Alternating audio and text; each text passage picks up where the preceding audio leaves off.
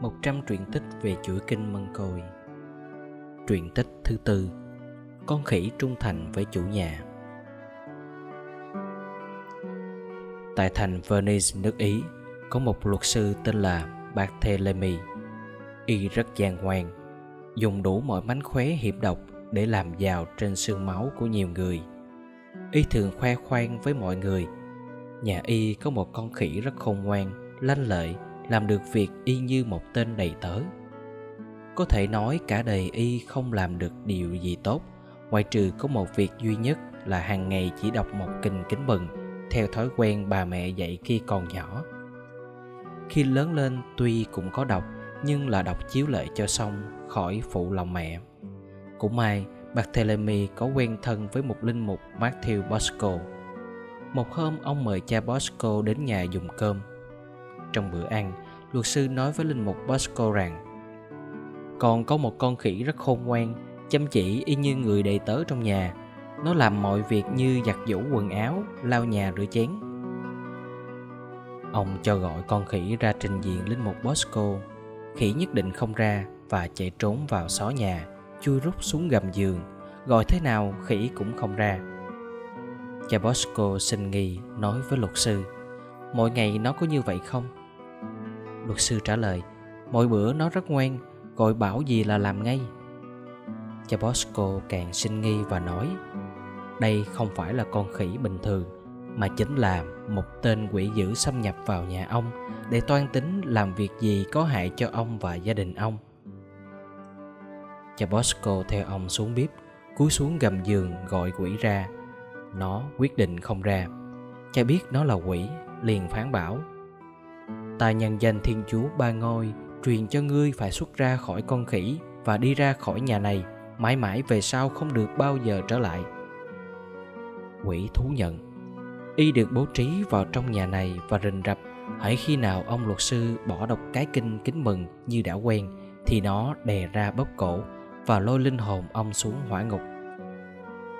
Cha bosco cho phép nó được ra khỏi nhà, nhưng không được làm điều gì thiệt hại cho gia đình ngài cũng cho phép quỷ được đào một lỗ hổng ở vách để chui ra và để lỗ hổng ấy làm chứng cho mọi người thấy về sau. Quỷ thét một tiếng rất lớn như sấm động rồi biến ra khỏi nhà. Người ta đã dùng mọi vật liệu để trám chỗ lỗ hổng ấy, nhưng không tài gì trám nổi, càng trám lỗ hổng càng bung ra.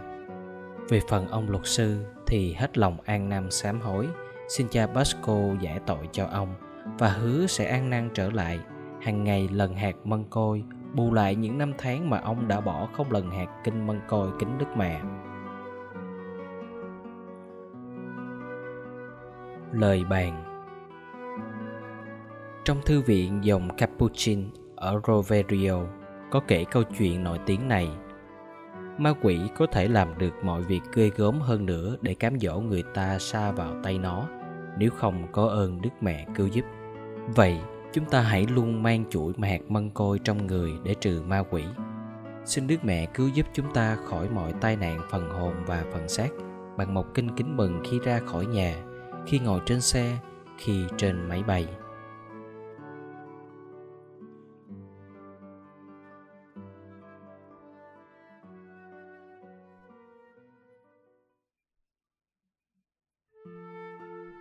Truyện tích thứ năm Ghi chặt tội nhân không cho đến pháp trường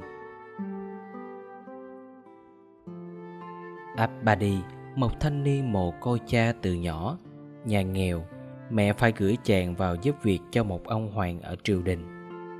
Khi từ giả con, mẹ bắt con phải giữ lời hứa là mỗi ngày phải đọc một kinh kính mừng và lời cầu nguyện lạy trinh nữ xin cứu con trong giờ lâm tử chàng vào triều sống một thời gian, lúc đầu còn tỏ ra ngoan ngoãn đạo đức. Nhưng càng ngày càng bê tha trụy lạc hư đốn, ông hoàng buộc lòng phải sa thải y, không cho ở trong triều đình nữa. Tuyệt vọng không nơi nương tựa, anh bắt đầu toa rập với bạn xấu, đi cướp của giết người. Tuy vậy, anh vẫn cứ tiếp tục đọc kinh kính mừng và lời nguyện như mẹ đã dạy năm xưa chàng bị nhà nước truy nã, bắt bỏ tù. Sau nhiều lần xét xử, tòa tuyên án tử hình vì đã cướp của giết người. Trước ngày thi hành án, chàng thấy mình quá tội lỗi, làm nhục cho mẹ già vì cái chết đau thương này. Quỷ lấy hình một thanh niên tuấn tú đến thăm và hứa sẽ cứu chàng khỏi bị chém đầu và bắt chàng phải làm tất cả những gì mà quỷ bảo chàng chấp nhận tất cả, kể cả việc từ bỏ Chúa Kitô và các phép bí tích. Sau đó, quỷ buộc chàng phải bỏ đức trinh nữ Maria và cấm không còn đọc kinh kính mừng nữa. Đến đây thì chàng không nghe và bảo quỷ, tao không bao giờ làm việc ấy. Nghe vậy, tên quỷ bỏ chạy trốn để một mình chàng chịu trận. Abadi chạy đến Đức Trinh Nữ xin mẹ cứu giúp tha thứ tội lỗi vì đã chối bỏ Chúa với lòng an năng thống hối, lệ sầu, chứa chan. Đến ngày ra pháp trường, tên tử tội đi ngang qua tượng đức mẹ. Chàng cúi đầu chào và đọc kinh kính mừng và lời nguyện như mọi khi. Là thay mọi người thấy tượng đức mẹ cúi đầu chào lại. Vô cùng cảm động, chàng xin được chạy đến hôn chân đức mẹ. Lý hình không cho, nhưng quần chúng ồn ào hô to xin cho chàng được đến hôn chân đức mẹ trước khi chết lạ thay khi chàng vừa cúi hôn chân đức mẹ, thì đức mẹ giơ tay nắm chặt chàng. Chặt đến nỗi không ai có thể kéo ra khỏi bàn tay đức mẹ được. Thấy sự lạ quá sức kinh ngạc, mọi người biểu tình hô to, xin tha xin tha. Lý hình và chính quyền không chịu tha, nhưng toàn dân xô xát biểu tình chống đối. Cuối cùng phải chịu thua. Thế là chàng abadi tỏ lỗi được tha bổng chàng hồi hương sống cuộc đời thánh thiện và làm tông đồ cho đức mẹ bằng chuỗi hạt mân côi. Lời bàn. Linh mục brazil, dòng biển đức đã kể chuyện này trong sách các phép lạ, quyển thứ ba. Như vậy là đúng. Nếu chúng ta hoàn toàn tin tưởng vào quyền phép đức mẹ, thì những chuyện tích như thế không lấy gì làm ngạc nhiên. Có điều là ở mỗi thời gian, không gian khác nhau Đức Mẹ làm những phép lạ khác nhau, có thể còn vĩ đại hơn nhiều, như ở Fatima. Đức Mẹ làm phép lạ cho mặt trời nhảy múa trước hàng trăm ngàn người thấy. Ở Mễ Du, Đức Mẹ đã xuất hiện liên tục 25 năm nay mà nay vẫn còn tiếp tục.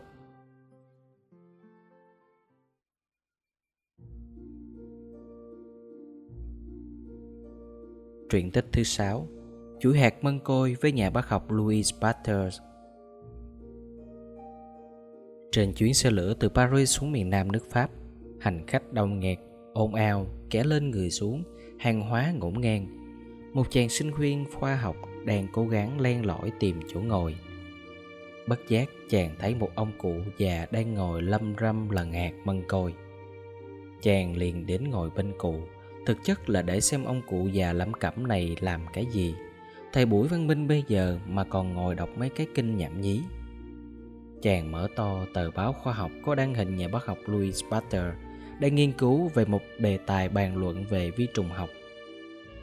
Anh vội chạy lại vỗ vai ông cụ và nói, Bác có cần sách báo gì để đọc cho cháu địa chỉ?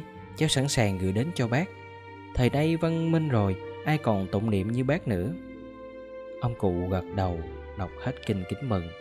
Cụ mở ví ra, Rút một tấm danh thiếp đưa cho chàng sinh viên chàng cầm tấm danh thiếp và đọc. Bác học Louis Butter, Giám đốc Viện Nghiên cứu Vi trùng học quốc tế, giáo sư chuyên khoa Đại học Hóa học và Sinh vật học. Chàng sinh viên bật ngửa kêu to lên. Thì ra đây là một vị đại giáo sư mà mình đang là học trò của ông. Chàng liền so sánh hình chụp trong tờ báo khoa học Và hình ông cụ nhà quê đang ngồi lần chuỗi mân côi Thì giống y chang chàng liền quỳ xuống bên cạnh ông cụ, xin lỗi, và cúi hôn chuỗi hạt mân côi mà cụ đang cầm trong tay. Rồi chàng trở về chỗ ngồi, nét mặt đăm chiêu suy nghĩ và hối hận. Còn ông cụ vẫn tiếp tục lần chuỗi mân côi. Lời bàn. Người đời thường có quan niệm, hãy càng văn minh, người ta càng xa chúa nhưng ngược lại, nhiều nhà bác học trứ danh lại càng tin theo chúa. Cũng như phi hành gia không gian mỹ khi đặt chân lên cung trăng, ông càng thấy vũ trụ bao la và ông càng ca ngợi thiên chúa là quyền phép vô cùng.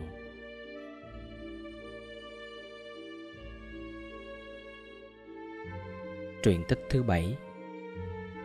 Tràng chuỗi mân côi cứu em bé 12 tuổi khỏi bị quỷ ám. Nhiều người công giáo ở Sài Gòn có lẽ ai cũng nghe nói đến cha Nho, cha sở nhà thờ Ngã Sáo. Cha là một vị linh mục có lòng sùng kính Đức Mẹ Mân Côi đặc biệt. nghe lần chuỗi mân côi hầu như suốt ngày. Trong tay cha lúc nào cũng cầm chuỗi mân côi. Có người hỏi, cha lần chuỗi mân côi như vậy đâu còn thì giờ ăn uống ngủ nghỉ. Cha trả lời, vì biết chuỗi mân côi rất quan trọng đối với tôi, nên tôi không bao giờ bỏ lỡ cơ hội mà không lần hạt rồi cha kể tiếp Hồi còn làm thầy, Đức cha sai tôi đến giúp một họ đạo cuối cùng miền Nam. Ở đây chỉ có sông nước tràn ngập quanh năm, rắn rết cốc nhái bò lỗng ngỗng suốt bốn mùa. Cha sở sai tôi đến dạy đạo tại một làng xa xôi hẻo lánh. Dân thì đông, nhưng hầu hết là lương dân, theo đủ mọi tôn giáo, ngoại trừ công giáo. Tôi đến ngụ tại nhà ông Hương cả, mục đích là đến dạy đạo, nhưng không ai theo đạo cả vì ở đấy có một thầy phù thủy khá cao tay. Bất cứ ai có việc gì đang ốm bệnh hoạn, họ đều chạy đến thầy phù thủy. Thay vì dạy đạo, tôi mở trường dạy chữ quốc ngữ. Kết quả là có rất đông các em trong làng đến học. Tôi thấy vui mừng và cũng hy vọng rồi dần dần sẽ truyền bá đức tin cho các em và cho người lớn trong làng. Việc Đức Mẹ làm thì thật lạ lùng. Trong lớp tôi dạy có khoảng chừng 30 em lẫn lộn trai với gái từ 10 tuổi trở lên. Tự nhiên có một em trai 12 tuổi bị quỷ nhập. Nó chạy lăn xăng ngoài đồng và chung quanh làng. Mắt nó lòi ra, chảy lòng thòng trong rất sợ. Bố mẹ đưa nó đến thầy phù thủy xin trừ quỷ. Thầy phù thủy trừ không được và bảo bố mẹ nó con quỷ này dữ dội lắm, phải có thầy khác cao tay hơn tôi thì mới trừ được. Bố mẹ nó ngã lòng, đem đi đâu bây giờ? Ông bà đem nó đến cho tôi và nói người ta bảo thầy là thầy đạo, cũng có thể trừ ma quỷ được. Tôi nói với ông bà, tôi là thầy đạo thật, nhưng chưa có chức thánh để trừ quỷ. Vậy để tôi cầu nguyện cho cháu. Khi ấy, tôi sực nhớ đến cuốn sách tôi đã đọc, nói về sức mạnh và quyền uy của chuỗi hạt mân côi. Thế là tôi lấy ngay chuỗi hạt mân côi của tôi, đeo vào cổ nó. Cũng không quên thầm nghĩ cầu nguyện với đức mẹ cho cháu được qua khỏi. Là thầy khi tôi vừa đeo chuỗi hạt vào cổ cháu thì thằng bé trở lại bình thường, nói năng khôn ngoan tử tế. Cha mẹ nó rất mừng, nói với mọi người, ông thầy đạo rất cao tay. Như vậy là giữa tôi và ông phù thủy đã có sự mâu thuẫn. Tuy nhiên đức mẹ gìn giữ bảo vệ cũng không có chuyện gì xảy ra. Sau đó khoảng chừng một tháng, thằng bé đi chơi với bạn ngoài bờ sông. Bạn nó hỏi, mày đeo cái gì ở cổ cho tao coi? Nó cởi ra đưa cho bạn. Chẳng may loay hoay thế nào, thằng bạn đánh rớt chuỗi hạt xuống sông. Thế là buổi chiều hôm ấy, Quỷ lại nhập vào nó. Nó lại chạy lăn xăng ở ngoài đồng như trước. Bố mẹ nó lại đem đến cho tôi và nói, Nhờ thầy cứu giúp cháu. Tôi hỏi thì ra tại mất chuỗi hạt Mà quỷ lại nhập trở lại. Tôi thầm nghĩ trong bụng, Như vậy là đúng quyền uy của Đức Mẹ qua chuỗi hạt mân côi rồi. Lập tức tôi lấy ngay chuỗi hạt măng côi khác đeo vào cổ cho nó và dặn ông bà phải cột chặt không cho nó tháo gỡ ra. Cũng là thay, khi tôi vừa đeo chuỗi hạt vào cổ nó thì thằng bé tỉnh lại ngay, nói năng bình thường. Tiếng đồn gần xa, người ta đến xin tôi cầu nguyện rất đông. Nhờ cơ hội này tôi mở trường dạy giáo lý và bắt đầu càng ngày càng phát triển. Cho đến khi ông thầy khác thay tôi thì số tân tòng cũng đã khá đông Thằng bé được chữa khỏi quỷ ám cùng bố mẹ và cả gia đình nó đều được ơn trở lại đạo công giáo và sống đạo rất tốt lành. Vì nhận thấy sự hiệu nghiệm của chuỗi hạt mân côi, cho nên tôi đã không ngừng giảng về chuỗi hạt mân côi và luôn luôn lần chuỗi mân côi kính Đức Mẹ là như vậy. Lời bàn Cha Nho ai cũng biết tiếng, qua đời tại Bệnh viện Trưng Vương khoa vào khoảng năm 1990 Ngài có viết cuốn nhật ký, trong đó có kể chuyện này. Chỉ có chuỗi hạt mân côi không mà còn hiệu nghiệm như vậy, huống hồ đọc kinh mân côi thì còn hiệu nghiệm biết bao. Nhớ lại khi xưa, tôi đang dạy học ở trường trung học Hoa Lư Ninh Bình thì cũng có em học trò ra mộ mã nghĩa trang gần đó. Không biết chúng nghịch ngợm thế nào mà ma nhập, nó la hét, chạy nhảy, sùi cả bọt mép. Tôi bảo phải gọi bố mẹ nó đến ngay đem cháu về nhưng thời gian chờ đợi quá lâu Khi các học trò đã về hết, Tôi lấy chuỗi hạt măng côi ở trong túi áo Quàng vào cổ cho em, Rồi cầu nguyện. Thằng bé im lìm không còn la hét gì nữa. Tôi rất mừng vì quyền phép đức mẹ mân côi đã cứu chữa cho nó.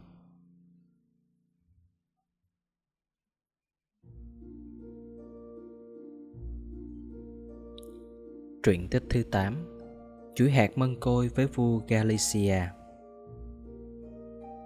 Alfonso từ ngày được tôn lên làm vua nước Galicia, đã tỏ ra rất oai phong lẫm liệt. Nhà vua đi đâu cũng có các quan văn võ tả hữu theo hầu. Thần dân của vua hầu hết là những người công giáo ngoan hiền đạo hạnh. Biết thế nên muốn lấy lòng dân, vua luôn tỏ ra mình là người đạo đức, có lòng kính mến đức mẹ mân côi để triều đình và thần dân bất chước cho nên dụng ý nhà vua là làm thế nào cho thần dân biết mình là người năng lằn hạt chuỗi mân côi Vua cho đặt một cổ tràng hạt thật dài để quấn vào lưng mỗi khi vua đi ra ngoài. Dân chúng ai ai cũng trầm trồ khen ngợi là nhà vua rất ngoan đạo. Cho nên, để lấy lòng vua, các quan cũng như thần dân, ai ai cũng mang tràng hạt và cũng bất chước vua năng lằn hạt chuỗi mân côi kính đức mẹ. Nhưng than ôi, thực tế phủ phàng thay, vua chỉ giả hình là vậy thôi, chứ chẳng bao giờ ông đọc kinh cầu nguyện gì cả chỉ lo ăn chơi trác tán. Một ngày kia vua lâm bệnh nặng. Trong một thị kiến vua thấy mình bị đưa đến tòa phán xét. Ma quỷ vây chung quanh tố cáo vua các tội phạm tày đình và chúng trực sẵn để bắt linh hồn vua xuống hỏa ngục. Đang lúc Chúa Giêsu đấng thẩm phán tối cao sắp sửa luận phạt vua vào hỏa ngục, thì Đức Mẹ xuất hiện biện hộ cho vua. Mẹ nói với Chúa Giêsu: con hãy thư thả để mẹ xem xét lại vụ này đức mẹ liền truyền cho các thiên thần đem các tội vua đã phạm khi còn sống để trên một bàn cân, và cổ tràng hạt vua luôn luôn đeo bên mình, cùng các kinh mân côi đã đọc được do gương sáng đeo tràng hạt của vua trên một bàn cân khác kết quả là cổ tràng hạt nặng hơn các tội của vua. Rồi đức mẹ nhìn vua một cách triều mến và nói, để tưởng thưởng một chút công của con đã dành cho mẹ bằng cách đeo tràng hạt mân côi, mẹ đã xin con mẹ cho con được ơn rất lớn lao là khỏi xa hỏa ngục. Con sẽ được sống thêm mấy năm nữa để làm việc đền tội. Nhà vua tỉnh lại kêu lên, ngợi khen chuỗi hạt mân côi của đức trinh nữ maria nhờ đó trẫm được giải thoát khỏi xa hỏa ngục. Sau khi bình phục nhà vua đã sốt sắng truyền bá kinh mân côi và lần chuỗi mân côi mỗi ngày. Lời bàn. Câu chuyện do chính thánh Louis Marie Guérin de Montfort kể trong cuốn bí mật kinh mân côi của ngài. Chỉ giả vờ đeo chuỗi hạt mân côi mà còn được Đức Mẹ thương cứu giúp như thế, Phương Chi là những người đeo tràng hạt mân côi thật lòng vì lòng tôn kính như điều kiện của hội viên hội mân côi phải đeo chuỗi hạt mân côi trong mình thì còn được ân ích biết bao.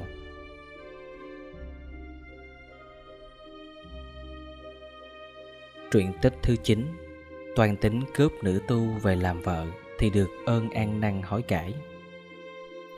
Don Juan là một chàng thanh niên khét tiếng ăn chơi trụi lạc ở thủ đô nước Tây Ban Nha. Cha chàng là một võ tướng, được nhà vua sủng ái, ban cho nhiều chức tước. Chỉ huy ba quân đánh bọn giặc tuốt, tức là quân hồi giáo đang cai trị tây ban nha lúc bấy giờ. Dựa vào thế lực của cha, y không còn biết sợ luật pháp, tha hồ ăn chơi trác tán. Y đã dụ dỗ nhiều bà quả phụ và phụ nữ xinh đẹp, con nhà quý phái để thỏa mãn tình dục và giết nhiều tình địch để thoát thân. Mẹ Don Juan là một bà đạo đức tối sáng lần chuỗi mân côi cầu cho các linh hồn trong luyện ngục. Bà mướn một danh họa về bức tranh luyện ngục. Trong đó lửa cháy bừng bừng, đốt những linh hồn kẻ có tội. Bên trên cửa luyện ngục có một thiên thần và một bà đạo đức đang lần hạt mân côi. Thiên thần vội tay kéo một linh hồn ra khỏi luyện ngục. Bà gọi don juan vào và bảo mỗi lần con đọc một chuỗi hạt mân côi thì con cứu được một linh hồn. Vậy khi mẹ chết, con muốn cứu mẹ thì hãy lần hạt mân côi cầu nguyện cho mẹ. Ý tưởng ấy ăn sâu vào tâm trí đứa trẻ như tờ giấy trắng có vẻ bức tranh. Từ đó, hàng ngày Don Juan vẫn vào buồn đọc kinh với mẹ, cầu nguyện cho các linh hồn trong luyện ngục. Cha cậu lại là một võ tướng, cho nên bắt Don Juan phải học nghề đao binh chém giết quân thù bị ảnh hưởng bởi hai khuynh hướng giáo dục. Cho nên sau này, dù tội lỗi quá sức, y cũng không quên đọc kinh cầu nguyện cho mẹ. Một hôm, y đang cùng bạn bè toan tính cướp một nữ tu xinh đẹp về làm vợ. Nhưng đang lúc chờ đợi y hành động, y chợt thấy có đám ma rất đông người, dài khoảng một cây số. Toàn là các linh hồn người chết mặc áo đen, đầu đội khăn trắng tiến vào nhà thờ. Chàng tiến lên hỏi đám ma của ai mà đông người như thế? Một người trả lời đám ma của Don Juan. Chàng bảo Don Juan còn sống mà sao lại có đám ma? Không tin chàng lại hỏi người khác thì họ cũng trả lời chúng tôi là những linh hồn được bà mẹ Don Juan khi còn sống lần hạt cầu nguyện cho. Nay chúng tôi trả ơn bà bằng cách đưa đám ma và cầu nguyện cho con trai bà là Don Juan. Ngay lúc ấy, y thấy một con rắn dữ tợn đen ngòm từ trong quan tài nhảy bổ ra, nhào xuống đất rồi chết ngắt. Don Juan sợ quá, téo nhào xuống đất bất tỉnh nhân sự. Người ta súng lại, biết đó là Don Juan thầm rủa. Tên đại bộm chết đáng đời. Cảnh sát vực y dậy xem giấy tờ biết là bá tước Don Juan đã đem về nhà cấp cứu. Bà hầm sào tỉnh lại, chàng kể hết đầu đuôi câu chuyện. Rồi tỉnh nguyện bán hết tài sản, xây cất một thánh đường nhỏ tạ ơn Đức Mẹ Mân Côi. Chàng xin vào dòng khổ tu lấy tên là Ambrosio, sống khắc khổ suốt 15 năm, lao động cực nhọc, chỉ ăn một chút bánh với rau chấm muối, uống nước lã, suốt ngày lần chuỗi mân côi cầu cho các linh hồn theo lời bà mẹ dạy ngày xưa chàng viết di chúc để lại sau khi chàng chết xin chôn xác dưới cửa ra vào thánh đường mân côi mà chàng đã xây cất với chữ đề đây là mồ chôn của người tội lỗi nhất thế giới. Nhưng sau này người ta đã thêm chữ nhưng đã biết an năn hối cải. Lời bàn. Câu chuyện đã được diễn tả trên nhiều sách vở báo chí tiểu thuyết. Đền Đức Mẹ Mân Côi của Don Juan vẫn còn ở thủ đô Tây Ban Nha, là một di tích lịch sử và cũng còn là một trung tâm hành hương cho nhiều du khách. Sức mạnh của chuỗi Mân Côi vô cùng hiệu lực, đã làm cho biết bao nhiêu tội nhân an nan trở lại. Nói như vậy không có nghĩa là cứ phạm tội rồi cứ tin tưởng vào lòng nhân từ của Đức Mẹ cho đến chết thì thật là sai lầm và nguy hiểm.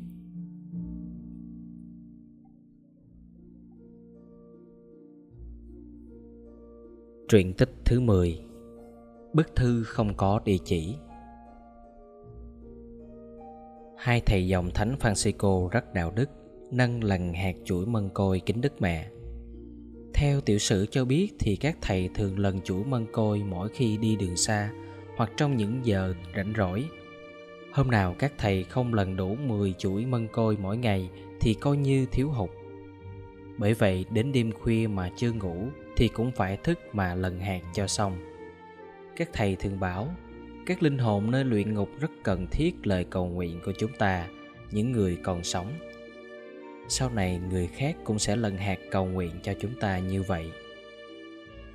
Một hôm, hai thầy được cha bệ trên cho phép đi hành hương kính viếng đức mẹ. Vì đường xa, không lường được thời giờ phải đi là bao lâu. Hơn nữa, vì lòng sốt sắng muốn đi ngay, đi cho mau để kính viếng đức mẹ. Chẳng may, khi hai thầy đi qua một khu rừng thì trời đã tối. Vừa sợ, vừa lo, ở đây không có nhà cửa, lại có nhiều thú dữ. Hai thầy ngồi kề sát nhau lần chuỗi mân côi, rồi phó thác cho Đức Mẹ gìn giữ bảo vệ. Bỗng, trong đêm tối, thấy xuất hiện một ngôi nhà và một luồng ánh sáng. Hai thầy lần mò tới nơi, quả là một ngôi biệt thự sang trọng ở giữa trong rừng sâu như thế này. Không thể hiểu được nhưng cũng cứ tìm đến và gõ cửa có hai chú tiểu đồng y phục sang trọng mở cửa tiếp đón. Hai thầy hỏi xin trọ qua một đêm vì lỡ đường và xin cho biết chủ nhà là ai. Hai tiểu đồng dẫn hai thầy đến gặp bà chủ. Bà là một mệnh phụ oai nghi, diễm lệ, đon đả, đón chào.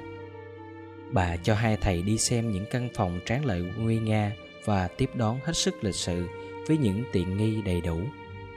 Bà hỏi hai thầy đi đâu? Hai thầy trả lời là đi kính viếng đền đức mẹ.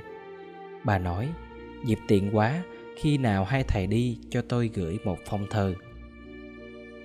Hôm sau, dậy thật sớm lên đường, hai thầy đến chào từ biệt bà chủ và cảm tạ tấm lòng hiếu khách của bà. Bà chào từ biệt hai thầy và cũng không quên gửi một phong thơ.